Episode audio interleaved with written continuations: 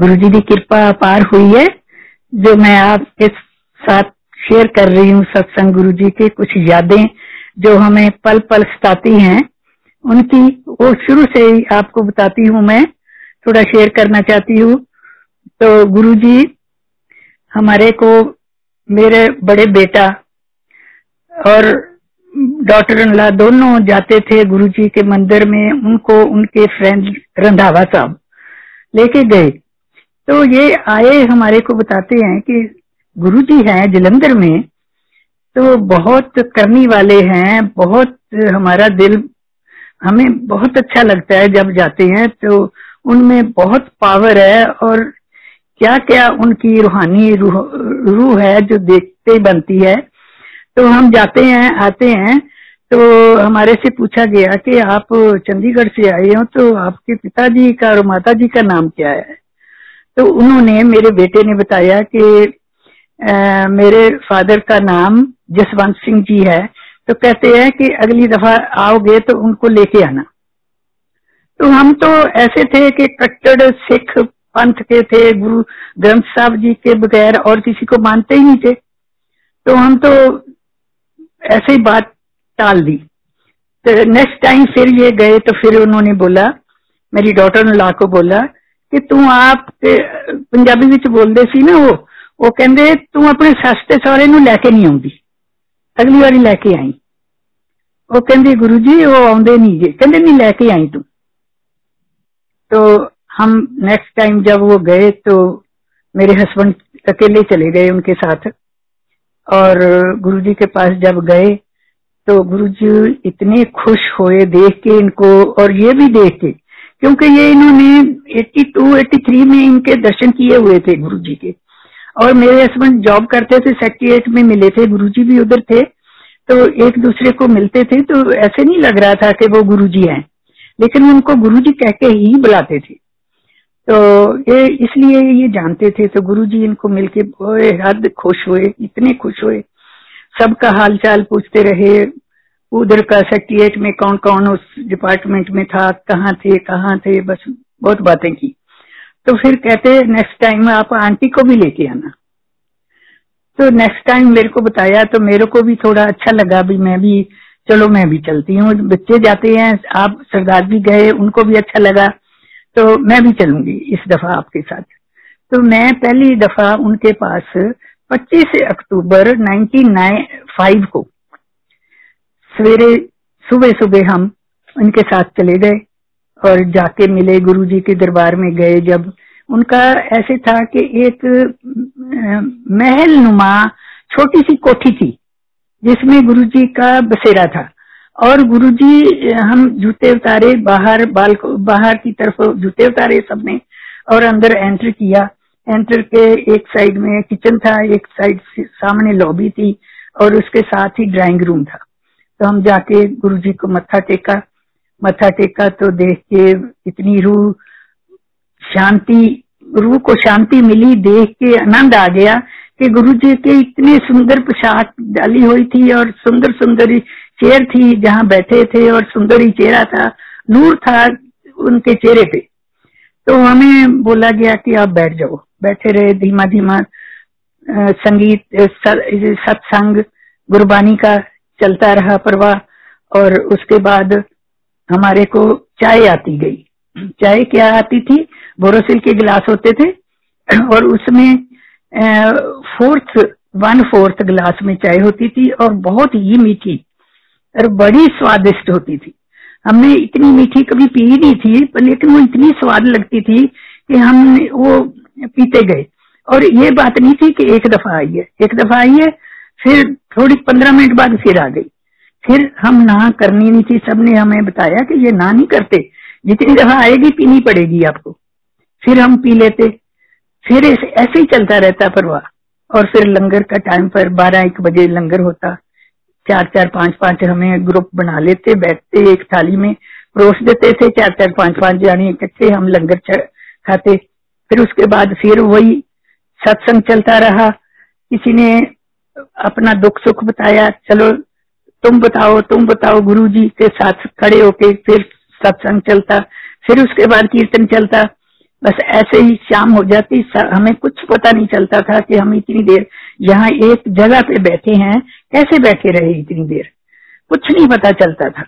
और रात शाम को फिर नौ दस बजे फिर लंगर होता हमारे लंगर चकाया जाता। उसके बाद भी हमारे को इजाज़त नहीं मिलती थी कि हम चले जाएँ। हमारी हिम्मत नहीं होती थी कि हम अपने आप चले जाएँ। तो चंडीगढ़ की संगत अलग होती थी, जलंधर की अलग होती थी, कोई पटियाले के थे, कोई होशियारपुर के थे, गुरदासपुर के थे।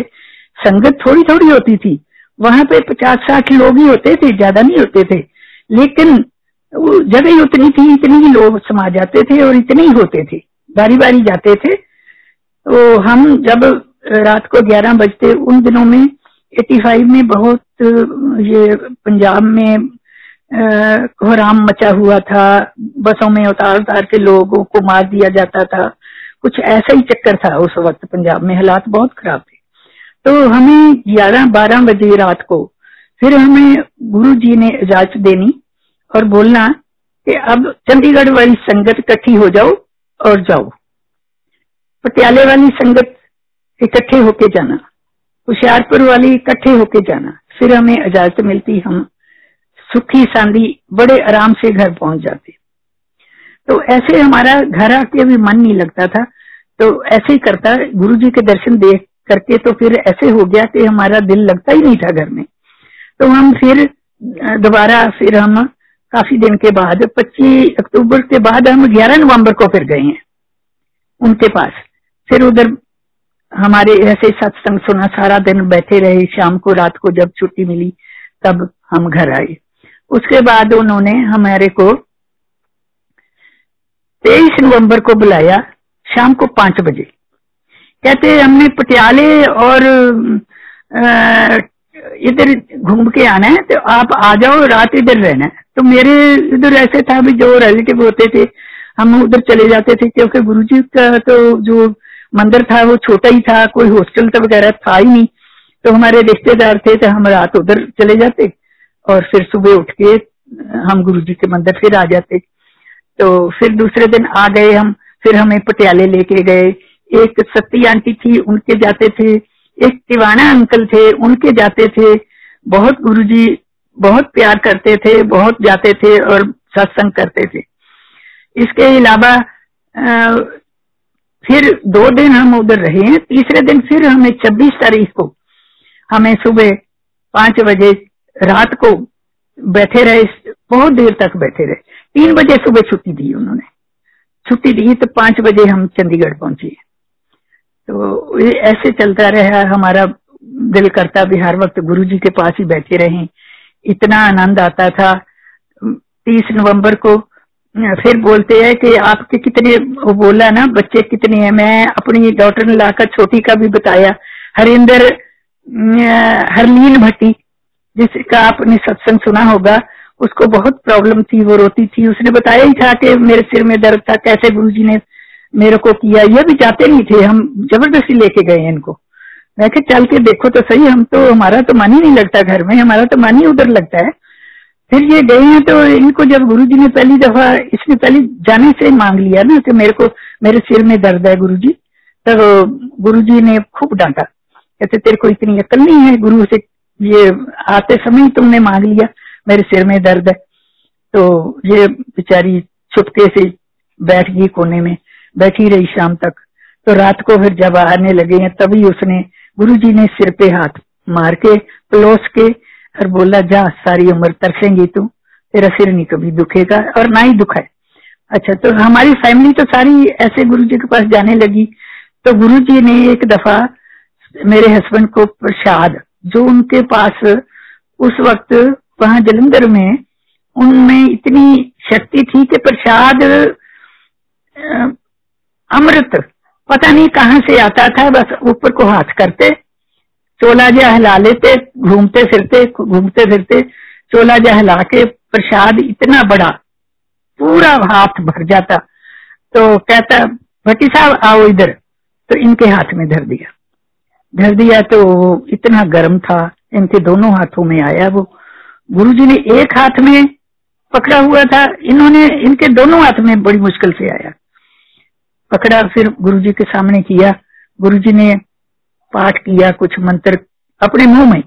इनको नहीं पता क्या बोल रहे हैं। वो आँखें नीची आँख मीट के प्रसाद को थोड़ा ब्लेस किया करके तो फिर गुरु जी ने सारी संगत जितनी बैठी थी, सबको थोड़ा थोड़ा बांटा और वन फोर्थ हमारे को दे दिया और कहते हैं, देखो, हमने आपकी सारी फैमिली को कल्याण कर दिया।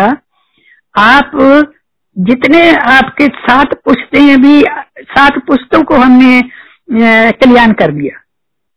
तो इतनी मेहर की गुरु जी ने वही बात है देखो 25 साल हो गए हमें मिले 25 साल हो गए प्रसाद दिए को आज तक हमारा बाल बीका बांका नहीं हुआ और हमें हमेशा हमेशा तरक्की से तरक्की बच्चों को भी सबको सा, सारे कोई प्रॉब्लम नहीं आई। हमारी भी इतनी एज हो गई है दुख सुख तो वो बोलते ही हैं कि होते हैं शरीरों के साथ वो काटने पड़ते हैं लेकिन खुशी से हो जाए तो वो बहुत अच्छे है। आप पे कोई वो नहीं होएगा। आपको आपका कल्याण कर दिया। मेरे पास जो था, मैं दे दिया आपको। तो इतना हमारी फैमिली पे कल्याण किया। फिर हमें बोला कि आपकी बेटी जो दिल्ली है ना, उसको बुलाओ। तो हमने कहा भी वो भी एक दफ़ा नहीं आई, फिर दूसरी दफ़ा वो नवंबर विच फिर वो दोनों जने आ गए। हम तो यहाँ से बाई रोड ही जाते थे। तो वो बाई ट्रेन पे आए। ट्रेन पे आए तो सुबह रात को चढ़े, सुबह आए पाँच बजे पाँच बजे से छह बजे आती है तो सीधे मंदिर आ गए। आते दरवाजे के आगे है अभी। मतलब आठ नौ बजे, मेरे ख्याल नौ बज गए थे हाँ नौ नौ बज गए थे। तो दरवाजे के पास, गेट के पास जब आए तो कहते, डॉली आ गई। तो वो हैरान रह गए, डॉली, हमने तो बताया ही नहीं था डॉली का नाम। तो सारे हैरान रह गए, डॉली आ गई। तो जी गुरु जी को मत्था टेका, दोनों जने डॉली और शमी दोनों आए, मिले। गुरु जी ने ब्लेस किया उनको। तो कहते, क्या करते वो बताया कि हम तो स्टूडियो में ऐसे रिकॉर्डिंग करते हैं और ये गा लेती है। डॉली बोली, मैं गा लेती हूँ। अच्छा फिर सुनाओ कुछ। फिर तो गुरु जी मस्ती हो गए उसपे वो कहते, सुनाती जा सुनाती जा। वो बेचारी पहले भजन सुनाया कंफ्यूज हो गई। गुरु जी के पास में क्या सुनाऊं भजन, शब्द सब खत्म हो गए। जो जितने आते थे, वो कौन सा तैयारी करके थोड़ो गई थी। तो फिर वो घबराने लगी। गुरु जी कहते, बोल बोल, जो मर्ज़ी का चल उन गीत सुना दे। चल उन गज़ल सुना दे। वो तो दो घंटे लगे ही रहे गुरु जी गुरु जी ने इतनी उसको ताकत बख्शी। वो गाती चली गई, गाती चली गए और शमी ने, शमी को ब्रीफ केस मिल गया। उसके ऊपर तबला की वो लय देते रहे। और वो गाती रही। तो गुरु जी का इतना आशीर्वाद उनके ऊपर भी हो गया कि क्या कहने की बात है, उनको बोला तो स्टूडियो बना ले तो अब किसी के स्टूडियो में रिकॉर्डिंग नहीं करेगा कहते गुरु जी हम कैसे बना ले तो बहुत कुछ लगता है। तो फिर गुरु जी की कृपा इतनी हुई है कि उन्होंने स्टूडियो भी बना लिया, उनकी रिकॉर्डिंग भी होगी, और उनकी आवाज़ कहते, तेरी जन्मा जन्मांतर तेरी जड़ी आवाज़ लोग सुनेंगे। सो so, उनको इतनी ब्लेसिंग हुई हमारे परिवार पे ही हुई सारे इसीलिए सब पे हो गई उन पे भी हो गई। सो so, ऐसे ढंग से हम चलते रहे चलते रहे मिलते रहे गुरु जी को। तो एक दफ़ा गुरु जी ये दिसंबर 95 की बात है 22 तारीख को हम गुरु जी हमें बोले कि हमारे पास आ जाओ क्योंकि गुरु जी जब भी कहीं जाते थे तो वो कहते थे कि पहले जलंधर आ जाओ। बेशक उन्होंने चंडीगढ़ ही आना हो ना, तब भी बोलते थे, पहले चंडीगढ़ आ जाओ, पहले जलंधर आ जाओ।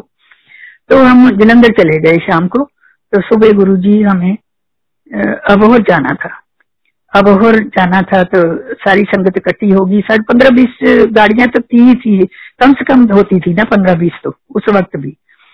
तो वो हम काफिला सा बना के गुरु जी की गाड़ी आगे होती, हम पीछे होते तो हम अबोहर जाना था। कोई इनाग्रेशन होनी थी, वहाँ जाना था। स्कूल की इनाग्रेशन थी। तो हमें पहले मुक्सर रुके। मुक्सर चाय बाय पी, फिर अबोहर गए। वहाँ वहाँ लंगर हुआ।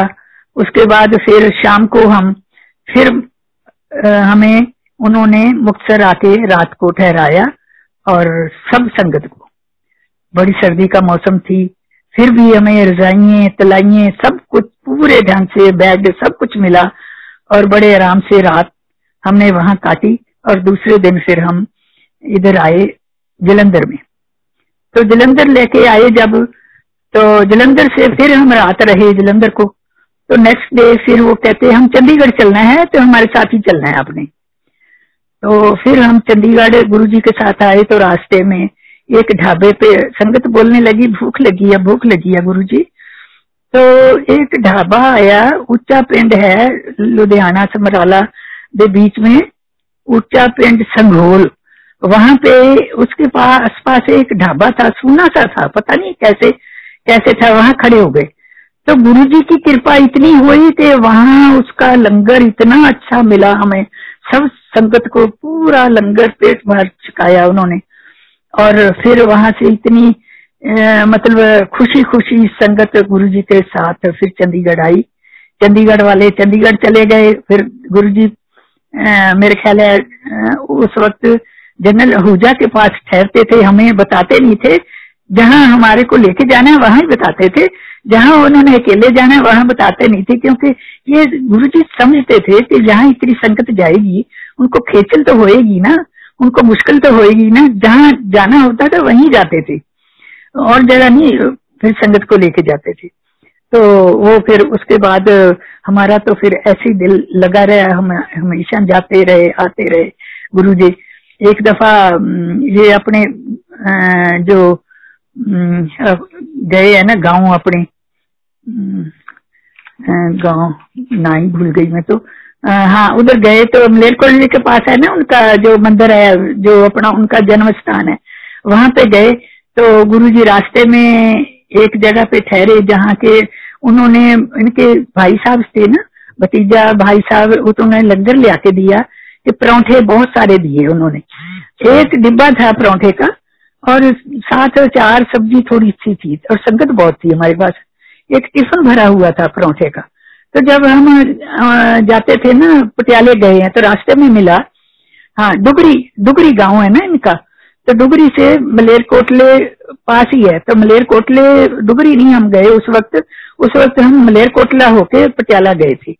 तो गुरुजी ने वो लंगर जो संगत को छकाना था, वो एक डिब्बा था। तो गुरुजी हाथ डालते, परौंठे दो दो देते जाते हम सोचा भी ये कैसे पूरे होएँगे। डब्बा तो एक है तो गुरु जी संगत इतनी है। पर कमाल की बात है कि वो डिब्बा खत्म नहीं हुआ है, संगत पूरे आके फिर भी बच गए। ऐसा गुरु जी का हिसाब था। तो गुरु जी को कोई नहीं समझ सकता था, इसमें क्या है? गुरु तो परमात्मा थे। गुरु जी तो थे ही रब की, रब थे, परमात्मा थे। गुरु जी परमात्मा ने गुरु जी इस जन्म में भेजा उनको। जन्म, आदमी की जन्म में भेजा इस, उनको कल्याण करने के लिए जो हमारी किस्मत अच्छी थी, जिनके लिए उन्होंने भेजा गुरु जी को। और हर, हमारा कल्याण करते करते वो अपने पे लेके, सारे दुख, दर्द, सारे अपने पे लेके गए। फिर उसके बाद हम उसके बाद गुरुजी ये दिल्ली आने जाने लगे। चंडीगढ़ रहे, बहुत देर तैतीस सेक्टर रहे। हम रोज गुरु जी के पास जाते। शाम को संगत इकट्ठी होती थी। शाम का लंगर भी होता, चाय भी होती और सारी संगत बहुत खुश थी उस, उनके पास। फिर उसके बाद गुरु जी चले गए दिल्ली। दिल्ली चले गए, फिर हमारा लिंक थोड़ा सा टूट गया। वैसे तो मेरी बेटी और वहाँ थी। हम, लेकिन रोज तो हमेशा नहीं जाया जाता ना फिर भी मिलने के लिए। तो वो गुरुजी अंपायर स्टोर में रहने लग गए, जहाँ गुरु जी सत्संग पहले करते थे। सत्संग होता, फिर जब हम थोड़ी महीने, दो महीने के बाद हम दिल्ली जाते तो गुरु जी के ज़रूर हम दर्शन कर, करने जाते। और डॉली शमी को बोलते, तुम आते जाते रहा करो। कहते गुरु जी आप हमारे को ताकत बख्शो कि हम आपके पास रोज आए। लेकिन हम, हमारा काम ऐसा है कि हम आ नहीं सकते। जब भी आते हैं, तब गुरु जी बहुत खुश होते। कहते, जब भी आ सकते, तब भी आओ। तो गुरु जी के पास हम जाते रहते। हम पैर स्टोर भी कितनी दफ़ा गए हम चंडीगढ़ से जाके भी। फिर उसके बाद गुरु जी ने अपना ये जो आश्रम है ना, अपना आश्रम, बड़ा मंदिर है। ये इसका उद्घाटन किया, तब भी हमें चंडीगढ़ से बुलाया गया था। गुरु जी ने अपने आप सारे रूम्स दिखाए और जो उनकी गाड़ी पार्किंग करने वाली थी रिवाल्विंग रिवाल्विंग सिस्टम था उसके अंदर है, अब भी होएगा। लेकिन वो तो गुरु जी ने हमें खुद बता, दिखाया ना। कहते, ये देखो, ये ऐसे गाड़ी ऐसे मुड़ेगी, ऐसे होएगी, ऐसे सारा। इतना प्यार देते थे ना, कि उसकी हम मिसाल नहीं दे सकते, कितना गुरु जी प्यार करते थे।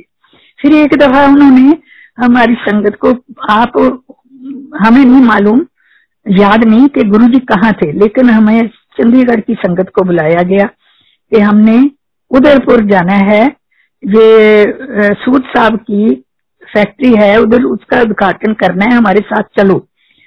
तो हम तो वैसे ही कुदरती बाई चांस दिल्ली गए हुए थे।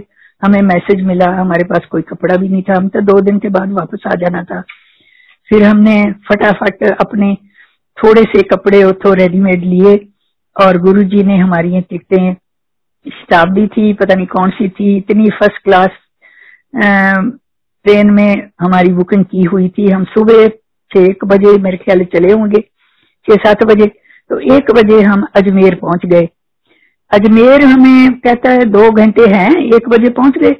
तो किसने अजमेर अगर जाना है, मत्था टेकना है ना तो जाके ख्वाजा जी को मत्था टेक आओ।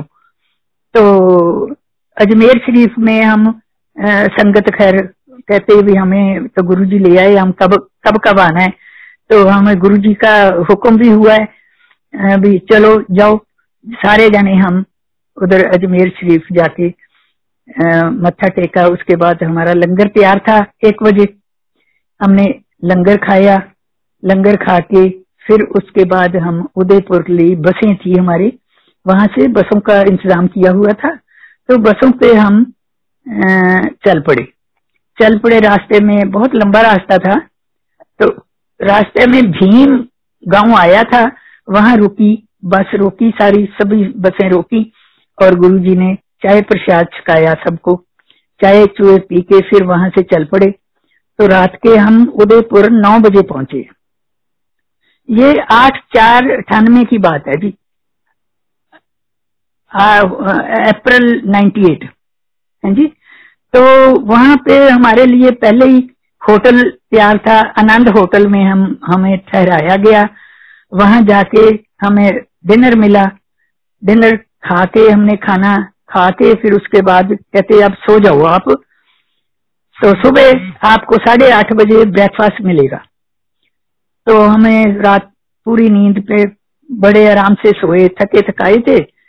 तो सुबह उठ के तैयार होके हमें ब्रेकफास्ट किया। ब्रेकफास्ट के बाद हमने करके फिर जहाँ उनकी फैक्ट्री थी, वो कुछ दूर थी उधर से।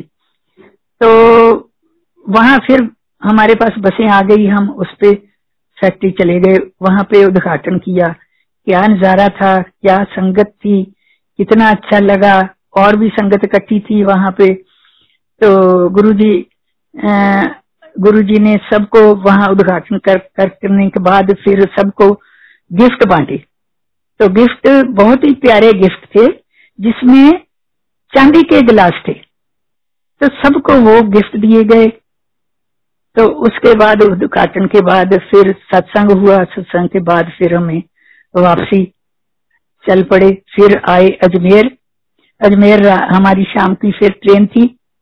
हम इतना आनंद आया। उस ट्रेन में जो खुले डब्बे थे, हम सारी संगत बैठे थे और इतने गप्पे मारते थे। गुरुजी का, गुरुजी के साथ मिलते, बातें करते, घूमते, नचते, गाते, टपते जा रहे थे। इतना आनंद आया कि वो तो हमारे को सारी उम्र भूल नहीं सकता। तो फिर हम सुबह दिल्ली पहुँच गए। तो ऐसे तो हमारे गुरुजी थे। गुरुजी दिल्ली आ दिल्ली पहुँच गए। तो उसके बाद भी फिर मिलते रहे गुरुजी को। लेकिन उतना नहीं मिल रहे थे, क्योंकि दिल्ली से, चंडीगढ़ से दिल्ली हमारी थोड़ी एज भी ज़्यादा हो चुकी थी। आते थे तो ज़रूर मिलने आते थे, बड़े मंदिर आते थे। जब आते थे तो बड़े मंदिर ज़रूर आते थे।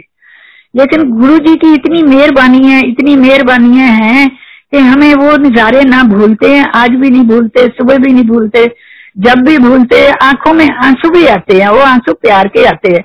छम छम रोते हैं हम, जब मेरे को तो बहुत रोना आता है, जब गुरु जी की उनकी फ़ोटो देखती हूँ, मैं मंदिर आती हूँ तो मेरे को तो वही नज़ारा आता है, जैसे हम जलंधर में उनके साथ जाते थे, आते थे, बैठते थे गुरु जी के पास, सारे संगत बैठ जाती थी, उसके बीच में आके बैठ जाते, बातचीत करते खुशी खुशी सारी सबका दुख सुख बांटते, और जानी जान इतने थे कि उनको तो हर के तकलीफ़ का, दुख का, उनका, उनको सब कुछ पता था उनको।